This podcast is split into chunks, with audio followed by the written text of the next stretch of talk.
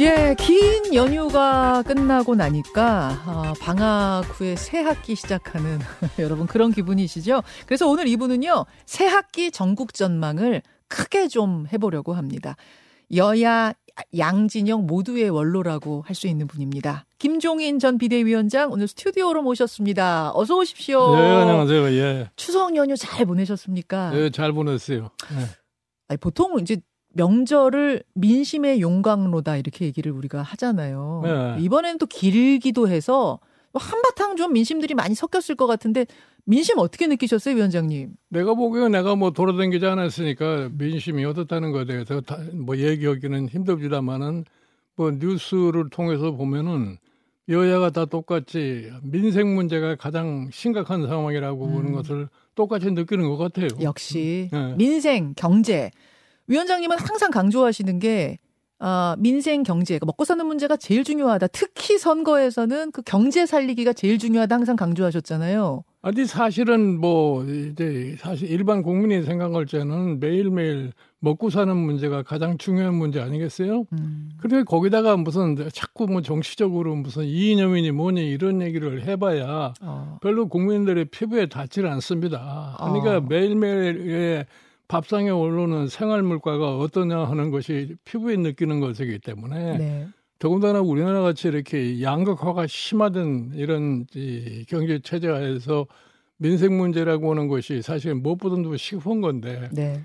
이 두 당을 볼것 같으면은 말은 민생 민생은 하는지 음. 구체적으로 민생을 어떻게 해야 되겠다는 방안은 하나도 나오는 게 없어요. 그래요. 그러니까 국민들이 정치권에 대한 아주 불신을 갖다가 가, 가질 수밖에 없는 것이 현재 상황이라고 해요. 말만 민생, 말만 경제 살리기 네. 그런 거 아니냐. 이번 돌아오는 총선에서는 이 민생 이슈, 경제 이슈가 얼마나 영향을 줄까? 그러니까 국민들이 선택하는 기준에서 얼마나 이 크게 작용할 거라고 보십니까? 제가 늘 얘기하지만 지난 3년 코로나 사태를 겪으면서 우리나라의 소위 양극화 문제가 더 심화됐고 거기에서 자영업자라든가 이 소위 저소득 의 가게라고 하는 것이 경제적으로 심한 타격을 갖다 입었어요. 예. 그게 뭐 흔히들 얘기해서 과거 정부 정부가 재정을 매니 굉장히 뭐 남발해서 썼다 하는 이런 이- 이제 선입감들을 갖고 있는데 음. 최근에 IMF에서 발표한 수치에 따를 것 같으면은 지난 3년간 어, 이 정부가 가게와 이 자영업자들을 위해서 쓴 돈을 보면은 미국이 12.3% 제일 많이 썼고 어. 그다음에 일본이 11.3%두 번째로 많이 썼고 네. 그다음에 독일이 9.4% 정도 세 번째로 많이 썼고 예. 그다음에 중국이 4.1%도 썼고 예. 우리나라가 3.1% 썼어요. 그러니까 우리가 사실은 음. 정부가 코로나 사태를 겪으면서 사실은 이 뭘 국민들을 위해서 뭘 많이 뭘 한 것처럼 보이지만 음. 실질적으로는 별로 한 게 없다 이런 얘기예요. 어. 그러기 때문에 지금 금년에 돌아가지고서 에, 우리 경제 성장률이 제일 늦 제대로 빨리 성장을 못하는 그러한 모습을 보이기 때문에 어허. 우리가 뭐 25년 만에 일본보다도 성장률이 낮고 네. 미국보다도 성장률이 낮은 그러한 상황을 겪을 수밖에 없게 됐다는 얘기예요. 음, 그러니까 음, 일반 국민들이 볼 적에는 상당히 분노를 느끼지 않을 수가 없어요. 음. 뭐 최근에 흔히 얘기해서 우리나라가 가계 의 부채가 뭐 GDP의 108% 정도 돼가지고서 세계에서 제일 높은 가계 부채로서 맞습니다. 보이고 있는데 그게 다, 그건 당연히 그런 결과가 나올 수밖에 없다고. 음. 그러니까 정부가 가계에 대한 어떠한 소위 보조책을 갖다 쓰지 않으면은 어. 생존을 하기 위해서 가계는 부채를 많이 쓸 수밖에 예. 없잖아요. 예.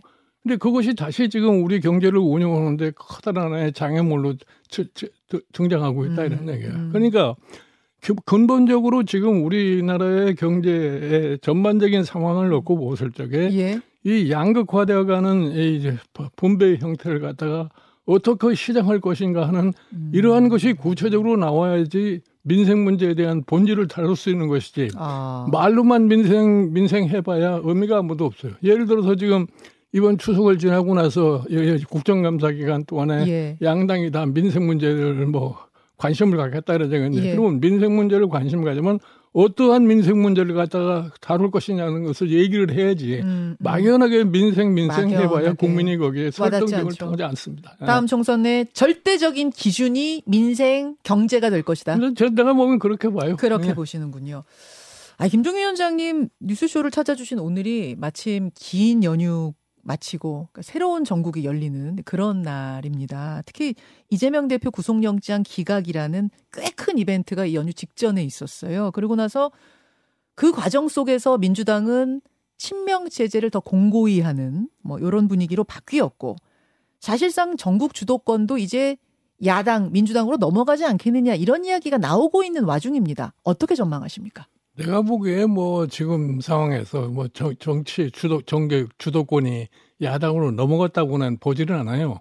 어. 근데 여당이 예를 들어서 내년도 선거를 앞두고서 예. 보다 좀 전략적으로 좀 새로운 모습을 갖춰야 될 텐데 여당이 그런 모습을 갖다 보질 않고 있다 이런 얘기예요. 음. 제가 보기에는 지금 이재명 그 사법 리스크로 인해 가지고서 지금 벌써 1년 4개월이라는 기간 동안을 갖다 거기에 매달려 가지고 있는데 예. 저게 너무나 오래 걸리다 보니까 일반 국민이 생각하기에 이재명 사법, 사법 리스크가 마, 치 내년도 총선을 위한 국민의힘의 전략이 아닌가 하는 그런 회의를 가질 수밖에 없게 지금 어. 상황이 진행되고 있어요. 어허. 이제 그거는 결과적으로 내가 보기에는 국민의힘에 대해서 절대로 유리하다고 생각하지는 않아요. 어, 사법 리스크를 가지고 총선을 치르는 게 국민의힘에 유리하지 않겠느냐라는 이야기들을 정치판에서 많이 하는데 그렇게 안 보세요? 난 그렇게 그렇게 난 그렇게 보질 않아요. 어, 아니 그러면은 말하자면은 야당 대표에 대한 공격이니까 이게 훨씬 프레임 짜기도 쉽지 않냐? 뭐 정치 전략가들은 예. 일반 국민은 그 자체에 대해서 별로 관심이 없어요. 아, 관심이 없습니다. 역시 먹고 사는 아니, 문제. 예를, 예를 들어서 예. 이 사법 리스크가 진짜 어, 일반 국민의 큰 관심사라고 할 것 같으면 예. 예. 민주당의 지지율이 이렇게 확고하게 고정돼 있을 수가 없는 거죠. 아, 그렇게 보시는군요. 근데 그렇다고 해서 야당으로 전국 주도권이 넘어가지도 않았다 그렇게 말씀하시는 건 네. 왜일까요? 그러니까 지금서부터 이제 두 당이 내년도 네. 총선을 가지고 예. 위해서 어떻게 자기 나름대로의 전략 전술을 갖다가 구사하느냐 거기에 달려 있는 거예요. 지금부터 시작입니까? 네, 지금부터 시작이고 원래가 사실은 음. 에, 야당이라는 것은 여당의 잘못을 먹고 사는 게 야당이에요. 예, 어? 예. 여당 야당이 별로 할 일이 없어요, 자기네들이. 사실은 정권 비판하고 예. 정권 견제하고 그러니까 이런 게 그러니까 야당이죠. 이 여당이 자기네들을 위해서 도대체 선거를 어떻게 준비해야 되는 건데 네. 지금 사실 윤석열 정부가 처음 시작할 때에 국회를 야당이 장악하고 있잖아요. 예. 그러니까 처음서부터 사실 이 문제를 풀기 위해서 야당과 협치를 하든지 음. 그렇지 않으면 야당을 진짜로 무시를 해버릴 것 같으면 대 국민 상대로 해가지고서 정치를 하든지 했어야 되는데 어. 이것도 저것도 제대로 안 되니까 지금 문제가 하나 더 풀지가 않아지는 거죠. 아 협치도 아니고 그렇다고 국민 상대로 설득도 못 해버리는 아, 그런, 그런 그런 그런 상황이에요 지금 실질적으로. 그러면서 약간 좀 수렁에 빠졌다고 보세요 여당이. 네. 어. 그러니까 사실은 이 지금 국민의힘을 볼것 같으면은 네. 여당이라는 프레임을 가지면 모든 것이 다 해결될 수 있다고 이렇게 이렇게 생각을 하는 것 같은데 음. 그게 선거에 그렇게 좋게 영향을 미치지 않습니다. 그래서 나는 이 국민의힘이 내년도 선거와 관련해 가지고서 예. 과거에 우리나라 헌정사에서 집권 여당이 집권 중반에 예, 총선이나 뭐 지자체 선거를 했을 적에 어떠한 결과가 나오는가를 한번 냉정하게 분석을 해볼 것 같으면은 예. 거기서 나는 답이 나올 수 있다고 봐요. 어떤 답이 나와야 됩니까? 아 그러냐 그걸 분석을 해보면은 뻔히 나오는 거죠. 아, 힌트를 좀 주세요. 아 예를 들어서 예, 우리가 2012년에 예. 19대 선거를 할 적에 예, 총선. 19대 총선. 그때가 이제 이명박 정권 거의 만렙에 가까울 때예요. 예. 그때 이제 11월 2011년 10월 달에 음. 서울시장 보궐선거에서 투표하지 않았어요. 예. 그러고 나서 당을 근본적으로 변화를 시킨 것이 박근혜 비대, 비대위 체제라는 그렇죠. 얘기예요. 그렇죠. 그래서 그 결과로다가 결국 가서 19대에서 박근혜 저 비대위가 과반수 의석을 갖다 차지하게 된 거예요. 그거는 당의 간판을 바꾼 거거든요. 아니, 당의 간판도 바꾸고 당의 내용 자체를 갖다 바꿨어요. 다 바꿨죠. 네, 완전 바꿨죠. 네, 정광영철을 완전 뜯어 고쳐버렸으니까. 정광석화처럼 아, 완전 뜯어 고쳤죠. 어. 그 정도가 나와야 된다고 보세요? 아, 그래, 그래. 그러니까 사실은 지금 그래서 과거에 집권 중반에 예. 에, 총선이나 지자체 선거를 했을 적에 예. 그 결과가 어떻다고 뭐를 해서 어떤 결과가 나왔다는 걸 한번 제대로 분석을 해야지 예. 내년도 총선을 위한 하나의 방안이 나오지 않겠느냐 이렇게. 근데 위원장님 질문이요. 그때는 당이 진짜로 안 좋은 상황이었고 정말 다 뜯어 고쳐야만 하는 상황이일 정도로 안 좋았기 때문이지만 지금은 윤석열 대통령이 들어온 지 얼마 뭐 되지도 않았고 당이 그 정도로 어려운 상황은 아니기 때문에 다 뜯어 고친다. 네, 네, 네, 내가 보기에는 그때 상황이나 지금 상황이나 별로 크게 차이가 없어요. 아, 예. 그렇게 보시면 대국민을 놓고서 생각을 해야지 예, 선거할 때 예. 선거라면은 예. 민심이 지금 그 정도로 아니, 안 그- 좋다고 보세요. 아, 다 뜯어 고쳐. 아, 대통령 지지도만 봐도 지금 그렇게 생각할 수밖에 없잖아요. 지금 한뭐 30%대 정도를 이제 네. 왔다 갔다 뭐 유지하고 있는 요, 요 정도로는 대통령 얼굴로 치르기 어렵습니까? 네. 어, 최근에 일단 당 로고를 바꾸는 작업을 하고 있는 것 같더라고요. 네. 기억 히읗으로 사진 한번 보여주시겠습니까? 확정은 아닌데 이제 기억 히읗 국, 국힘의 기억 히읗으로 바꾸는 작업을 통해서 이미지를 좀 개선하고 이념 정당의 이미지를 좀 탈피한다 이런 시도 같은데 뭐 이런 시도들 아니 그런데 뭐 로고를 바꾼다고 해서 저 이미지가 바꿔지진 않아요. 어, 예를 들어서 뭐 새로운 어떠한 무슨 저이 뭐 사람을 불러다 오니까 그 사람 나름대로 뭘 해야 되니까 로고를 바꾼 거 같은데 아 담당자가 예, 바뀐 거예요? 로, 로고를 바꾼다고 해가지고서 갑작스럽게 무슨 지지도가 확 올라가거나 그 음. 그런 결과는 나오질 않아요. 어, 그냥 싹 바꿔야 된다고 보세요. 아니 이거 로, 어. 로고 자 로고 네, 변화라고 하는 것이 예. 국민 생활과 무슨 관계가 있어요? 솔직히 얘기해서. 아니, 뭐, 예, 뭐 국민 생활하고 무슨 관계가 있냐고 물으시니까 특별히 제가 할 말은 없습니다. 어, 아니 그러니까 내- 예를 네. 들어서 우리- 예를 들어서 2012년도에 네. 19대 선거를 앞두고서 그 내- 내가 그 당시에 박근혜 비대위에 네. 차- 참여를 했을 때인데 음.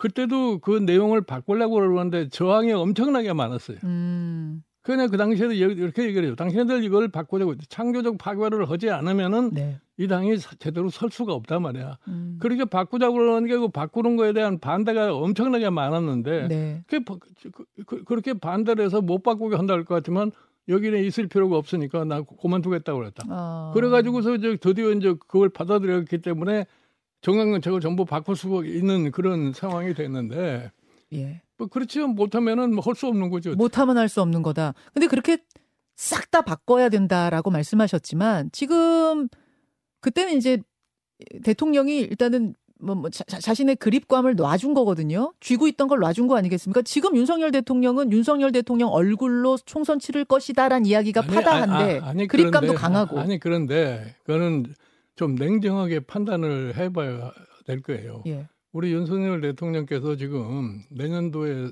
총선에서 승리를 하지 못했을 적에 그 결과를 어떻게 감당할 것인가를 생각을 해야 할 거예요. 아, 어? 예. 지금 막연하게 내가 대통령이고 우리가 이 집권 여당이니까 그 프레임 가지고서 모든 것이 다 될 수 있다고 하면 그건 선거에 있어서는 큰 패착을 갖다 두는 거라고 볼 수밖에 없어요. 아, 그러면 총선에서 윤석열 대통령은 좀 거리를 두고 당에 맡기되 당은 완전히 환골 탈퇴하는 식으로 아무 가야 된다. 한골 탈퇴할 필요도 없어요. 솔직히 얘기해서 지금 예. 이 국민의힘의 정강 정책을 볼것 같으면은 예. 현 우리 경제 상황이나 사회 상황을 갖다가 네. 변경시킬 수 있는 내용을 다 담고 있어요. 음. 그거를 실천하려고 노력을 하면 되는 거예요. 아, 실천하려고도 어?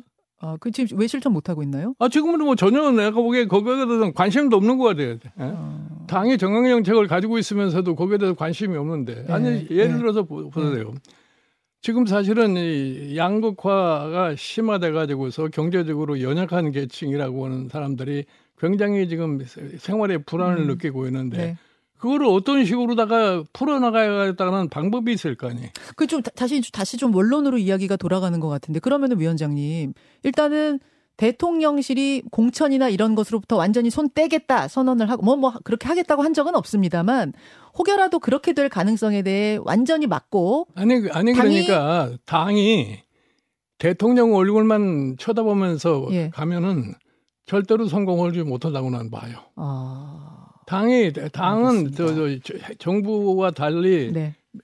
소위 민심을 제대로 수렴할 수 있는 그런 네. 기관이에요. 네. 각 지, 지역 단위 음. 단위로다가 음. 소위 국민들의 민심이 어떻게 지금 흐르고 있다는 것을 아니까 예. 그거를 갖다 종합을 해가지고서 자기 나름대로의 소위 어떤 선거 플랫폼을 만들거나 음. 그래야 되는데 예. 전혀 지금 그런 뜻이 없고 지금 음. 사실 국민의힘의 대표를 먹고 같으면은 그저 대통령 얼굴만 쳐다보면서 지금 지내는 그러한 모습을 보이고 있는 거 아니에요? 어... 그러면은 대표가 태도를 완전 바꿔야 된다고 보세요? 그러니까 내년 대통령 내년 총선을 승리로 이끌기 위해서는 당의 어떠한 역할을 해야 된다는 것을 스스로 판단을 해야지. 정리하자면 싹 다 바꿔야 된다. 어? 뭐싹 다 바꾼다는 건 뭐 싹 다 바꿀 네. 것 아니라 뭐가 지금 가장 필요한 네. 것인지를 생각을 해야 된다. 알겠습니다. 자, 어, 이야기가 좀 큰 이야기부터 시작이 되다 보니까 지금 시간이 많이 벌써 흘렀는데요. 오늘 유튜브로 라디오 방송 후에도 조금 더 말씀을 이어간다는 거 미리 예고를 드리고 그 다음 주에 강서구청장 선거가 있습니다.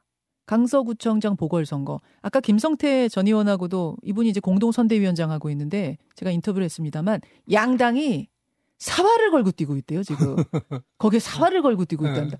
이 결과가 어떻게 나오느냐에 따라 그럼 일단 양당이 한번 꿈틀할 수 있는 어떤 분수령이 될 것 같아요. 그러니까 나가 보기에는 그 구청장이라는 가장 기초단체 장을 뽑는데 예. 당이 그렇게 거기 전력을 쏟아 부어 정도로 한다는 것이 뭐가 취약하다 하는 것을 스스로 입증하는 거라고 난 봐요. 어. 그러니까 결국은 만약에 그렇게 처, 정력을 전체를 다 쏟아붓다가 자기네들이 바라는 대로 안 되면은 그다음 그다음은 어떻게 할 거예요? 아 그러면은 국민의힘이 지금 사실 여론조사 결과로 봤을 땐 조금 불리한 상황인데 뒤지는 상황인데 후보 안 냈어야 된다고 보세요? 뭐라고요? 후보를 안 냈어야 된다고 보세요? 내가 보기에는 뭐 너무나 그렇게 거기다가 모든 정렬을 다 바쳐야 할 그런 상황이라는 아니라고 생각을 하는데. 아 정렬을 바치면 안 됩니까? 그냥 오히려 가볍게 치렀어야 된다고 아니 그러니까 보세요? 사실은 뭐 기초단체장 보궐선거는 네. 일반 국민이 아는지 모르는지 그렇게 지나가게 내버려 두는 것이 가장 현명한 방법인데 아. 그거를 못, 뭐, 뭐 참지를 못하는 거지. 그걸 참지 못하고 키워버렸어요 판을. 아 그게 그러면 어쨌든 판은 커졌습니다. 예. 그렇게 됐었으면 안 됐다고 말씀하셨는데 어쨌든 판은 커졌습니다. 만약 이 여론조사 결과처럼 끝까지 뒤집어지지 않고 그냥 결과가 이렇게 나온다면 뭐 뚜껑 열어봐야 알겠습니다만 그냥 이대로 나온다면 이 충격파는 국민의힘이 그, 얼마나 갈까요? 그저 누가 책임을 져야 되겠죠 거기에 대해서 내가 보기에 막 그런 그런 상황이 될 것 같으면 국민의힘 내부가 상당히 아마 복잡해지는 양상을 띠게 될 거라고 봐요. 복잡해집니까? 네. 책임을 누가 져야 됩니까? 책임은 누가 져요? 당 대표는 사람이 질 수밖에 없는 것이고. 아, 아, 지금 뭐 선대위원장으로 안철수, 나경원, 뭐 정진석 이런 분들이 아니, 그 사람들이 무슨 의미가 있어요 실질적으로. 어. 김기현 대표가 져야 됩니까? 아, 내가, 내가 보기엔 무슨 강서에 사는 사람들이 나경원 뭐 음. 안철수 이런 사람들에 대해서 잘 알지도 못할 거예요. 근데 김기현 대표도 뭐 억울할 수 있는 것이 어쨌든 대통령이 사면을 하면서 일종의 강한 메시지가 내려온 거 아니냐라고들 다들 얘기하고 있잖아요. 김태우 후보를 사면하면서 김기현 대표 뜻이 아니었을 수도 있지 않겠느냐라는 얘기도 있는데. 아, 그야 뭐 누구 뜻이 이제 개국 안 하고 상관없이 대표를 맡고 있으니까 일단은 책임은 그리 갈 수밖에 없는 거죠. 아, 만약 김기현 대표가 책임지고 그럼 내려오게 된다 그러면 그럼 비대위예요? 그건 모르겠어요. 그 사람들이 아. 낭정에 뭐가 어떻게 할 거는 당이 알아서 판단, 판단을. 굉장히 혼란 속으로 들어갈 것이다. 네. 이러면 혼란 속으로 들어가는 이유는 그러면 이제 수도권 공, 총선 준비하는 분들이 가만히 있지 않을 거라는 뭐 이런 걸 좀 보시는 겁니까? 아, 그러니까 주, 주, 주, 수도권에서 출마할 지금 생각을 하고 있는 사람들이 상당히 혼돈에 빠지지 않겠나 이런 음. 생각을 해요. 그래서 결국 음. 누군가 책임을 지고 판이 바뀔 것이다. 자, 민주당의 경우로 한번 가보겠습니다. 민주당은 뭐 이기면 말할 것도 없고 저도 저도 이재명 대표 체제가 흔들릴 것 같지가 않아요. 지금 분위기가 보면은 상당히 공고해진 것 같은데 민주당의 미래는 어떻게 전망하세요? 민주당의 미래는 뭐 야당이기 때문에 그거에 대해서 별로 이렇게 뭐 크게 나는 그 생각을 하지 않는데 지금 아. 뭐 이, 민주당이 다음번 총선에서 의석을 가진 과연 얼마만큼 차지할 것이냐 그걸 그거에 대해서 아마 이재명 지금 현 대표가 아마 골똘하게 생각을 할 거예요. 음. 그러니까 이재명 대표도 스스로가 내년도 자기의 소위 지휘하에 선거가 됐을 적에 과연 선, 선거를 승리로 이끌 수 있는 거냐 그렇지 않을 것이냐 하는 것을 곰곰이 생각할 필요가 있다고 생각을 해요. 어떤 쪽이 맞 이재명 표 총선이 낫느냐 이재명 표가 아닌 총선이 낫느냐 어느 쪽이 맞다고 보세요? 그러니까 이재명 대표도 내년에 총선에서 성공을 못할 것 같으면 정치적으로 결국은 자기도 타격이죠. 이, 이 엄청난 타격을 보고 정치 생명이 거기서 끝날 수도 있는 그런 어. 상황이기 때문에 어. 이재명 대표도 사실은 냉정하게 스스로 생각을 해야 할 필요가 있다고 생각을 해요. 예, 예. 냉정하게 생각하라는 말씀을 그럼 제가 그냥 듣기에는 이선으로 후퇴해라란 말씀으로 들리네요. 아니 그거는 그거는 본인이 알아서 할 일이지. 그건 내가 뭐 그, 그런 얘기 하는 건 아니고. 당연히 본인이 알아서 할 어, 일인데 어, 어. 조언을 주신다면. 아니 그러니까 그건 본인이 본인이 참 냉철한 음. 정치인이라고 생각하면은 정치 지도자로서의 소위 냉정한 상황으로 돌아가면은 자기가 내년 선거를 지휘했을 적에 과연 그것이 더 효과적이냐 그렇지 않으면 자기가 지휘를 지휘봉을 놓았을 때가 더 효과적인 거냐 음. 그거는 본인이 판단할 수밖에 없어요. 근데 만약 위원장님이시라면 어떻게 하실 거예요? 내가 나라면 내가 나, 나, 나 나라면은 내가 뭐 쉽게 결정을 할 수 있을 텐데 쉽게 어떻게 해요? 쉽게 어떻게 해요? 욕심이 많은 사람들은 그게 잘 안 돼요. 그러니까 욕심이 과하면 결국 가서 문제를 갖다가 일으킬 수밖에 없는 거죠. 아 뭐 여러분들 이렇게 되면은 해석이 가능하시죠. 욕심을 내려놓는 쪽이 더 나을 것 같다. 이런 지금 조언을 민주당 쪽에는 주셨습니다. 일단 당장은 뭐 총선까지 안 가고 아니 그러니까 결국은 자기 네. 양심에 대한 책임 의식이 강하면은 네. 그렇게 판단이 어렵지가 않아요. 아 지금 양심의 소리를 못 듣고 있나요 음, 이재명 음. 대표가? 어. 그 당장은 이제 복귀하고 나서 비명계 인사들을 어떻게 할 것이냐 통합이냐 축출이냐 요 과제가 있습니다. 아니 그러니까 비명계 인사들은 뭐 그중에서 뭐, 뭐 숫자가 몇 명이 되는지 모르지만 일부 사람들은 너무 과격한 언사들을 해가지고서 자기네들이 지금 입장이 좀 난처한 그런 입장에 있는데 내가 보기에 뭐 흔히들 얘기해서 무슨 민주당이 분당이 될 거다 뭐 어쩌다 이런 생각을 갖다가 했는데 내가 보기에 분당을 할 수가 없어요. 그 할 수가 없어요. 예, 아, 왜, 왜 그렇습니까? 옛날에 과거에 소위 문재인 대표 시절에 예. 안철수가 튀어나가가지고 예. 분당을 했는데 그때는 예. 안철수가 호남을 바탕으로 해가지고서 지역을 음. 묶어서 그래도 그나마 조금 성공을 했는데 국민의당. 지금은 개별적으로 튀어나가 봐야 뭐 어떤 새로운 아. 방안이 없는 거예요. 그 사람들도 결국은 내년에 국회의원이 되, 되고 싶은 그런 욕망들을 다 가지고 있는 사람들이 물론이죠. 그 사람들이 계산을 제대로 해볼 거 아니에요. 어떻게? 아, 그분들이 나가는 건 두 번째 문제고 일단 당에서 이분들을 배제하지 않겠느냐. 내가 보기엔 뭐 않겠느냐. 내가 보기에 그렇게 그 배제하기가 쉽지가 않을 거예요. 아, 네. 그럼 뭐 남 좋은 일 시키는 겁니까? 네, 뭐 일부 한두 사람 정도는 아마 뭐 배제가 가능할지 모르지만 음. 그뭐 숫자가 뭐 많은 숫자를 갖다 그렇게 배제하거나 그런 그런 인물이 이렇게 많지가 않아요. 네.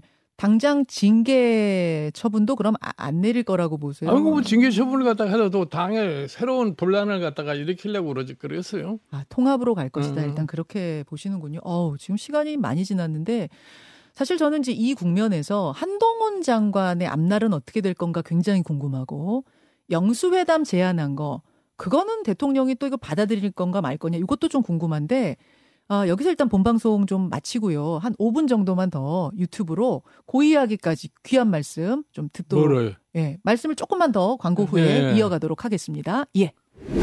자, 이제 라디오 본방송 청취자들과는 인사 나누고 유튜브로 조금만 더 이어가겠습니다. 지금 뭐 한 2만 2천 명 넘는 분들이 동시 접속해서 보고 계시는데요. 김종인 위원장님 건강은 요새 괜찮으세요? 아, 뭐 괜찮아요. 아직은 아직은 괜찮아요. 아직은 괜찮으세요. 되게, 되게 굉장히 오랜만에 지금 뵀는데 정정하십니다. 건강 좋으십니다. 아니 앞에서 무슨 이야기를 하다가 이제 끊어졌냐면은 어, 국민의힘 아마 총선 치르려면 좀 많이 바꿔야 될 거다. 환골탈태를 전광석화처럼 해야 된다. 요 이야기 조언 주셨고 민주당 같은 경우에는 어 이재명 대표가 이재명 표 총선이 나은지 아니면은 이선 후퇴 총선이 나은지에 대한 심, 좀 진지하고 심각한 고민이 있어야 될 거다. 뭐 이런 조언 좀 주셨어요. 그, 이, 이재명 대표 구속영장 기각 국면에서 가장 득을 본 사람은 이재명 대표겠죠. 이재명 대표는 이제 기각이 됐으니까. 가장 타격받은 사람 하나를 꼽아라 하면 다들 한동훈 장관 얘기를 합니다, 위원장님. 한동훈, 예. 네. 한동훈 장관이 뭐 수사를 지휘한 건 아니지만 수사를 지휘하는 사람처럼 좀 보여진 측면이 있다. 왜냐하면 국회에 나와서 뭐 이렇게 체포동의안 설명도 하고 뭐 이럴 때 굉장히 적극적으로 하면서 어, 한동훈 장관에게 가장 타격이 간 거 아니냐? 뭐 어떤 얘기를 했냐면은 저 민주당에서는 무능, 헛발질, 뻥카 이런 별명을 붙였어요. 앞에다가 뻥카 한동훈 이런 식으로 뭐 이렇게 약간 조롱까지 당하는 처지가 됐습니다. 한동훈 장관 스크래치가 좀 같다고 보세요? 흠집이 같다고 보세요? 아니데 내가 보기에는 한동훈 장관은 자기 나름대로의 소위 자기 직무를 너무나 열심히 성실하게 수행하려고 하던 이제 결과가 결국 이렇게 됐는데 어. 예를 들어서 검찰의 소위 그, 그 영장 발부와 관련해 가지고서 그 저희 법원에서 기각 판결을 내면 그 문제에 대한 답변은 사실은 검찰총장이 알아서 해야 할 일인데 어. 사실 그 한동훈 장관이 국회에 가서 국무위원으로서 체포 동의안을 설명하는 그런 역할을 했기 때문에 한동훈 장관한테 대해서 이러고 저러고 얘기가 많은 건데 음. 내가 보기에는 뭐 한동훈 장관이 이걸로 인해 가서 뭐 큰 결정적인 타격을 입었다고 는 보지는 않아요. 아 그렇게 보지 않으세요? 네. 근데 당장 유능한 이미지에 좀 금이 간 거 아니냐는 아니, 그러니까 얘기가 자기가 그, 그, 저기 법무장관이라는 공, 이제 임무를 수행하는 과정에서 예. 그렇게밖에 할 수가 없는데 뭐 다소 그 음. 국회에 가서 하는 발언 중에서 조금 뭐 과격한 점이 있었는지 모르지만 그 자체 가지고서 뭐 큰 상처를 입었다고 난 보질 않아요. 아, 큰 상처라고 타격이라고 보지는 않는다. 사실은 이제 유능한 한동훈이란 이미지에 이번에 금이 가면서 총선에서 간판으로 나서기도 쉽지 않다. 아예 총선 등판 자체가 쉽지 않을 거다 이런 이야기도 나오는데 그것도 그렇게 음. 보지 않으십니까? 네.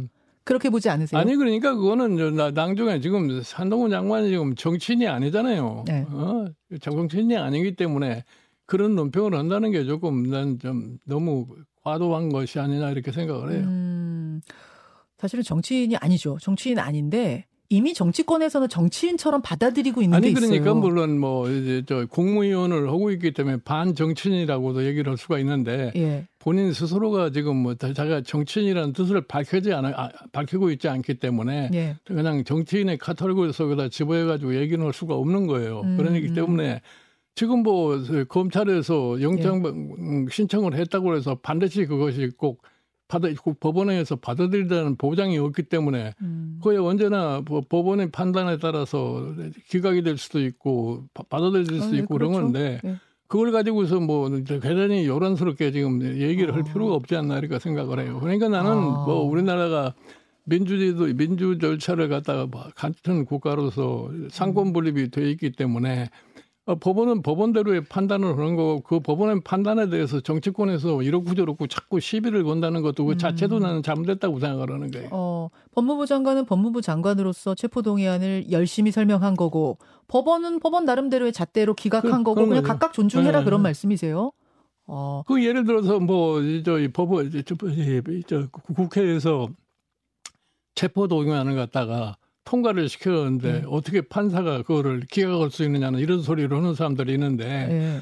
국회에서 저이 체포 동의안을 갖다가 통과시켜 준 거는 소위 영장, 영장 실질 심사를 받으라는 그런 그렇죠. 뜻에서 한 것이고. 그렇죠. 네. 그다음에 그 국회에서 구속을 갖다가 하라고 통과시킨 건 아니잖아요. 음, 음. 그러니까 판사의 결정에 대해서 자꾸 이렇고 저렇고 얘기한다는 건 내가 좀 뭐좀 아. 모순된 일이라고 난 생각을 해요. 예, 예. 다시 이야기를 좀 돌리자면 한동훈 장관에게 이미지 타격이 갔다는 세간의 평에는 일단 동의하기 어려우시단 말씀이시고 네, 네. 국민의힘에서는 한동훈 장관이 총선에서 뛰어주기를 바라고 있습니다. 예. 총선 선대 본부장 얘기는 일찌감치부터 나왔거든요. 가능성 있다고 보세요? 내가 보기에 무슨 한동훈 장관이 선대 본부장이 된다고 해서 선거 결과에 크게 영향을 미칠지 못할 거예요. 어. 내가 보기에는 뭐 한동훈 장관은 자신가 앞으로 정치인으로서의 꿈이 있다고 그럴 것 같으면은 내년도 한동훈 장관 스스로도 어느 지역을 담당해서 출마를 하지 않겠냐 하는 이런 생각을 할 수가 있는데 예. 뭐 한동훈 장관이 뭐 저, 저 선대본부장 선대본부장이라는 역할이 선거 때 무슨 대단한 것도 아니에요. 어. 어? 아유 앞에서 얼굴처럼 뛰는 거잖아요. 그, 그 그게 유권자들이 음. 각 지역에 있는 유권자들이 무슨 선대본부장 얼굴 얼굴 보고서 표, 투표하거나 그렇진 않습니다. 아, 만약 그럼 정치를 한다면 일단 한다는 건 하는 건 추천하세요? 아니 그러니까 본인이 욕심이 이제 앞으로 정치인으로서 크게 부각이 되고 싶은 생각이 있으면은 결국은 국회 출마를 할 수밖에 없는 거죠. 어 그럼 한다면 그거는 총 총선의 뭐 간판격인 선대 본부장보다 지역구 정해서 지역에서 뛰어라. 아 일단 뭐 당연히 다, 당연히 그런 거죠. 당연히 어, 그런 어. 거죠. 그 지역구 중에도 뭐 좀 좋은 것도 있고 이른바 강세 지역 텃밭도 있고 험지도 있는데 어디로 가야 됩니까? 아니 그러니까 무슨 그러니까 사실은 한동훈 장관이 그렇게 뭐 참 이름이 널리 알려져 있고 이렇게 여권에서 신망이 두터운다 그러면은 어디 강력한 후보끼리 붙어서 한번 해보는 것이 그게 정치인으로서의 용기가 필요한 거지 뭐 하려면은. 어, 아, 야당의 강력한 주자 지역구가요? 네. 아, 그냥 그 뭐 어디 어디가 되는지 모르지만 네. 한번 그런 시도를 해야만이 정치인으로서 네. 클 수가 있는 거예요. 어, 아, 여기 앞에 만약 한동훈 장관이 있다 그러면은 그렇게 추천하시겠어요? 용기 내서 가보라, 험지로 가라고?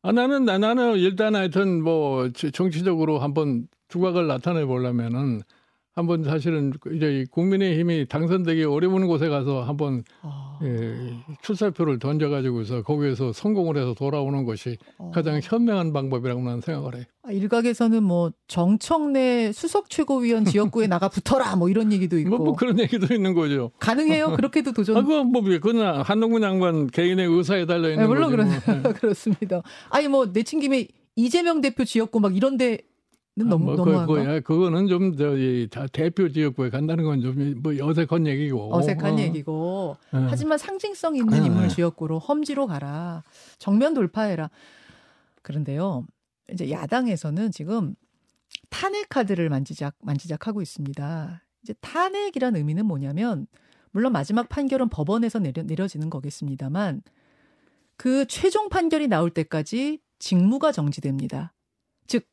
사표를 내고 싶어도 사표도 못 내요. 그러면 총선 못 나옵니다.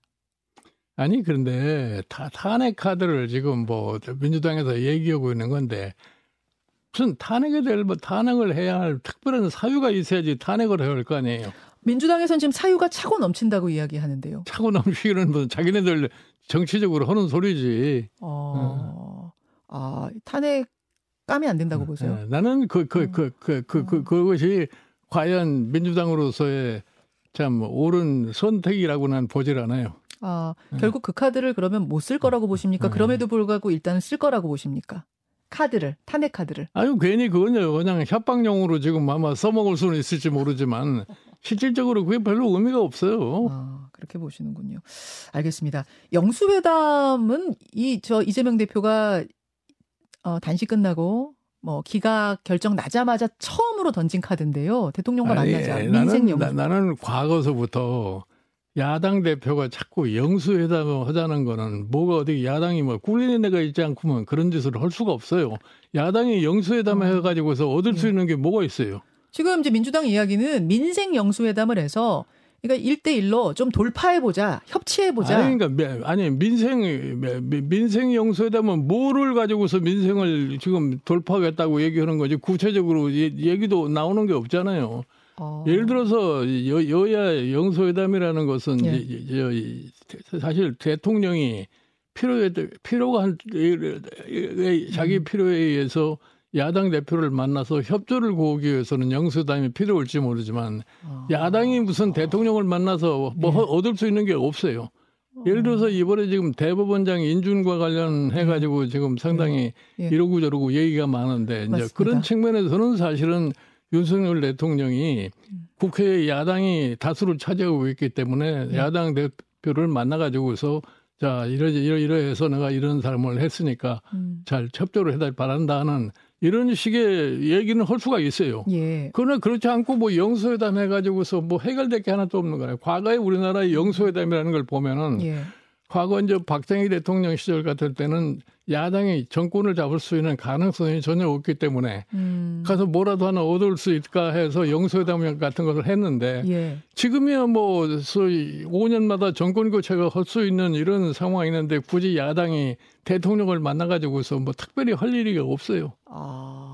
그렇게 보시는군요. 어. 저는 사실은 이 질문을 드리면 대통령한테 뭐 통 크게 만나시오 이런 조언을 아니, 하실 수도 있겠다 했는데 그게 전혀 아니는 거는 결국은 사실은 여당이 잘하면 야당은 집권 가능성이 없어요. 네. 여당이 못했을 적에 야당이 집권 가능성이 있는 건데 예. 가서 영, 여, 여, 여, 여, 저 영서회담을 해가지고 뭐를 가서 협조를 해주려고 영서회담을 하는 거. 아, 굉장히 실질적인 얘기를 지금 어. 하고 계시네요. 아, 그래서 성사 가능성이 없는 어. 제안이다. 알겠습니다. 알겠습니다. 영수회담 얘기는 그렇고 지금 질문 하나가 들어왔는데 그 총선 이야기 아까 나눠 잠깐 나눴는데 사실 이번에 양당 모두에게 실망한 중도 무당층이 한 30%가 될 걸로 보이고 그분들의 마음을 얻기 위한 제3지대가 두각을 나타낼 거라는 관측들이 많았는데 지금까지만 봤을 때는 제3지대가 그다지 존재감을 발휘하지 않, 못하고 있습니다. 심지어 시대전환의 조정훈 대표는 얼마 전에 이제 국민의힘하고 합당을 했는데요. 합당하면서 한 얘기가 제3지대는 없다. 이렇게 얘기했어요. 제3지대가 지금 출연하기 어렵다는 지 의미겠죠? 아니, 그러니까 그 사람 얘기는 뭐, 그, 그걸 액면 그대로 받아들일 수도 없는 거고, 그 사람도 사실은 뭐, 새로운 정치에 하겠다고 그래가지고서, 이뭐 시대전환이라는 걸 만들지 않았어요. 예. 그러다가 결국 가서 출마도 할 생각도 안 하고, 어떻게 하면은 국회에 재임하냐는 그런 생각을 가지고 민주당에 붙어가지고서 비례대표 들어간 거 아니에요. 어, 어? 위성정당. 처음부터 예. 출발이. 예. 그러니까 어떻게 보면은 상당히 기회주의적인 사람이지. 그러니까 사실은 어. 국회의원이 되기 위해서 무슨 소위 제3지대 뭐 시대전환이라는 걸 만들었던 거지. 원래 취지하고 자기 행동이 전혀 다른 사람이니까 그 사람의 얘기를 믿을 수는 없지. 자기 변명을 해야 되니까 제3지대는 없다고 얘기하고서 지금 국민의힘에 합세한 거 아니에요. 아, 제3지대는 없다는 게 자기에 대한 해명, 변명 아, 그, 그, 차원이었다고 아, 보세요? 그, 런 거죠, 뭐. 어. 아, 지금 기회주의라는 표현까지 쓰셨는데. 아, 당연히 그, 그, 그런 거지. 기회주의적인 행동을 한 거지. 뭐 다른 게 뭘, 뭐라고 그랬어요. 어, 조정훈 의원은 이제 그런 말씀 하시더라고요. 내가 국민의힘에 가서 국민의힘을 좀 바꿔보겠다. 아이가 가서 뭐 어떻게 바꿔요? 가서 국민의힘을. 어? 그 괜히 하는 소리지. 아 괜히. 어, 어, 굉장히 혹평하시네요. 아니 조정 아니 그러면 네. 민, 민주당 쪽에 네. 가가지고서 비대위원 저 비례대표를 갖다 받을 때 그때는 무슨 생각을 하고 갔어요? 그러게요. 어? 무슨 생각하고 간지 제가 모르겠네요. 국회의원이 되고 싶어서 간 거 아니에요? 실질적으로. 아... 어? 예, 예. 그러니까 사실은 지금 우리나라의 정치가 그래서 네. 사실은 제대로 발전을 못하고 있는데 음. 지금 소위 제3지대에서 움직이고 있는 사람들이 밖으로 이렇게 크게 노출이 안 되니까 예. 뭐 잠잠해진 것 같이 생각하지만 내가 보기에는 그 사람들도 나름대로 지금 열심히들 하고 있는 걸로 알고 있어요. 예. 어? 그러니까 그, 그 사람들도 지금 이 국민들이 두 당에 대해서 좀 실망을 해가지고서 음. 어디 선택할 여지가 없는데 그 사람들에게 선택의 기회를 갖다 주기 위해서는 내가 국민들이 가장 바라고 있는 것이 무엇인가를 제대로 찾아서 그 문제를 음. 우리는 어떻게 풀어갈 것이라는 것을 제시를 해야만이 음. 국민이 선택을 해줄 거다 이런 얘기예요. 그러니까 아. 직은 지금 제대로 정당을 하지 않았으니까 네, 지금 앞으로 이 제3 이제 소위 새로운 정치 세력이 등장하는 것을 갖다가 음. 국민이 어떻게 받아주느냐에 달려 있는 거란 말이에요. 국민이 음. 그것도 싫고 그러면 지금 이 양당 체제에서 왔다 갔다 하는 그런 식의 하면은 나라가 과연 정상적으로 발전할 수 있겠느냐. 그건 음. 국민의 목이에요. 음. 국민이 그걸 제대로 인식을 못하고서 똑같은 과거와 같은 예. 소위 투표 행위를 한다, 한다 그럴 것 같지만 예. 대한민국이라는 게 영원히 이런 상황으로 음. 반복될 수밖에 없다고 봐요. 아, 30%가 넘는 그 중도 무당층이 분명히 현재 양당 체제에 실망했으면서도 또 그 선택을 하느냐 어. 아니면 새로운 어떤 인물들을 찾아내느냐, 아니 그러니까 지지해 주느냐 이제 여기에 달려 있다. 국, 국, 국회 내에 두 당만 있지 않고 새로운 정치 세력이 들어가서 네. 중화를 해가지고서 좀 변화를 가져올 수 있는 예. 이거를 오로지 국민만이 선택할 수 있는 거 아니에요? 그렇죠. 국민의 어. 선택이죠. 결국 국민의 선택. 국민에게 선택권이 네. 있으니까 예. 그냥 국민이 자기네들이 선택을 잘못하고서 나중에 밤낮 네. 후회해봐야 아무 의미가 없다. 제3지대는 없다에 대한 답변은 제3지대는 여전히 있다. 아, 당연한 거죠, 이거. 오케이. 예. 지금 이제 저희가 청취자 문자도 열어놨더니 문자가 꽤 많이 막 들어오고 있는데요. 아, 예. 이런 문자도 하나 들어왔네요. 그, 이준석 대표하고도 상당히 뭐 가까우셨죠. 이준석 대표가 대표 하던 시절에 같이 대선 치르고 하셨으니까. 이준석 대표도 지금 상당히 장에서 좀 난처한 상황인 것 같은데 아까 한동훈 장관 조언해 주셨듯이 좀 조언을 해 주신다면 어떻겠느냐는 질문 들어왔습니다. 이준석 대표는 네. 내가 뭐, 뭐, 늘 얘기를 했습니다만은 지금 정말 젊은 나이에 당 대표를 저희 맡아가지고서 참 정권 교체도 만들었고 지자체 선거도 승리로 이끌고 그렇게 해다가 결국은 당에서 거의 축출당하다시피 지금 나가 있는데 예. 그러니까 아직도 우리 저희 저 이준석 대표가 국민의힘에 대한 미련을 못 버리고 있는 것 같아요. 음. 예? 그래서 이준석 대표는 지금 사실은 내년도 총선과 관련해서 지금쯤은 자기 나름대로의 결심을 해야 할 단계가 아닌가 이렇게 생각을 해요. 예? 그 결심이라 하면 그럼 내, 내, 어, 어떻게 내가 내년도 총선에 제 입후보를 해가지고서 국회에 진입을 할 것인가. 어. 내년도 국회에 진입이 안 될 것 같으면 나는 이승, 이준석 대표도 적지 생명에 큰 어떤 이상이 생길 거라고는 생각을 하기 때문에 아, 지금까지는 실패하면서도 건재했는데 총선 실패하면서도 네. 이번엔 좀 다릅니까? 이번 이번에는 지, 금까지는 뭐 사람들이 다 좋, 좋, 좋게만 봐줘왔는데 예. 이제 내, 년도 총선에서 시, 저, 국회에 진입이 안 될 것 같으면은 예. 더 이상 내가 정치하기가 힘들 거라고 봐. 아. 그 정도 절체절명의 상황이라고 음. 보시는군요. 그럼 지금 국민의힘의 미련을 아직 못 버리는 것 같다라는 말씀을 돌려보면 미련 버려야 된다는 말씀이십니까? 아, 당연히 그렇죠. 아, 미, 미련 미련 버리면은 그럼 뭐 당 나가라고요? 아니 그러니까 사실은 당 대표를 갖다가 징계를 해가지고서 네. 결국 와서 활동을 못하게 만들어 버렸으면은 예. 그게 무엇을 의미한다는 걸 알아야죠. 그리고 지금 국민의힘 자체가 그때나 지금이나 무슨 변화가 있냐면 전혀 변화가 없잖아요. 음. 그 변화가 없는 속에 들어가서 본인이 할 수 있는 행동 반경이 뭐가 있겠어요. 어. 근데 혈혈단신 나간다는 게 그게 말이 쉽지 굉장히 어려운 일이잖아요. 나가서 혼자 뭘 치, 총선을 아니, 치른다는 게. 아니 그야 뭐 혼자 하든지 뭐 어떻게 달려 다른 사람들하고 같이 하든지 그야 뭐 신당으로. 그 두고 봐야 할 일이고. 아 일단은 미련 버리는 게 낫겠다 네. 지금쯤이면. 근데 노원에서 공천 주겠다고 하면은 그래도 받지 마요. 아니 공천을 내가 보기에 뭐 말이 그렇지 공천도 내가 되기가 힘들 거라고 나는 생각을 해요. 그렇습니까? 네. 그리고 공천을 줄 사람 같았으면 과거에 그렇게 매장스럽게 음. 내치질 않았겠죠. 아, 그렇게 보시는군요. 그렇게 보시는군요. 예, 질문이 뭐 그 외에도 지금 꽤 많이 들어오는데 아, 혹시 조언을 해주고 지금 뭐 여러 인물평을 해주셨습니다만 조언해주고 싶은 한 사람이 있다면 누구에게 해주시겠습니까? 라는 청취자 문자 혹시 누구 좀 조언해주고 싶은 분이 떠오르세요? 나는 조언이라는 건 전혀 안 하기로 아주 결심을 한 사람이야. 어? 아, 아주 약간 조언에 한미치신 것.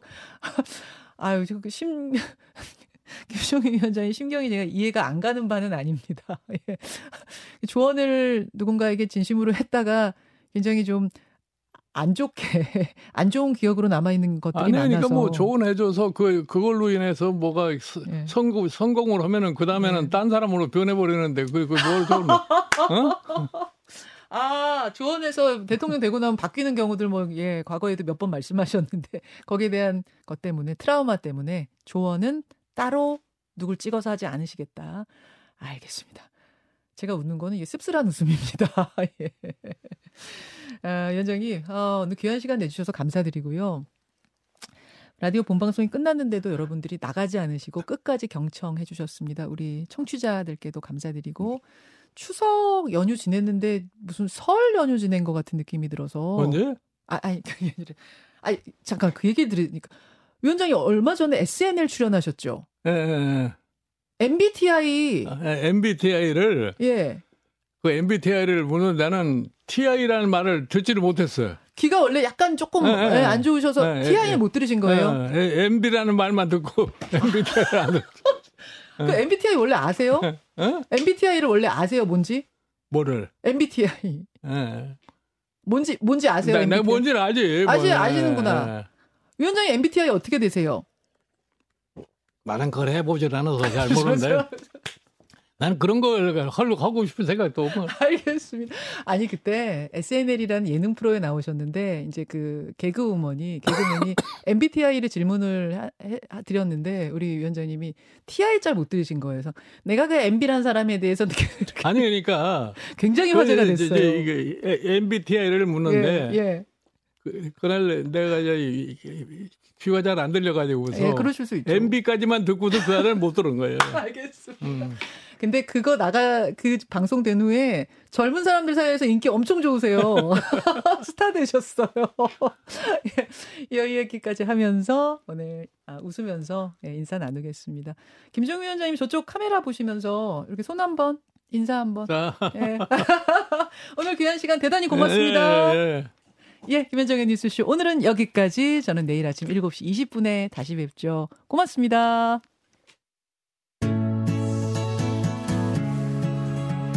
김현정의 뉴스쇼는 시청자 여러분의 참여를 기다립니다. 구독과 좋아요, 댓글 잊지 않으셨죠? 알림 설정을 해두시면 평일 아침 7시 20분 실시간 라이브도 참여하실 수 있습니다.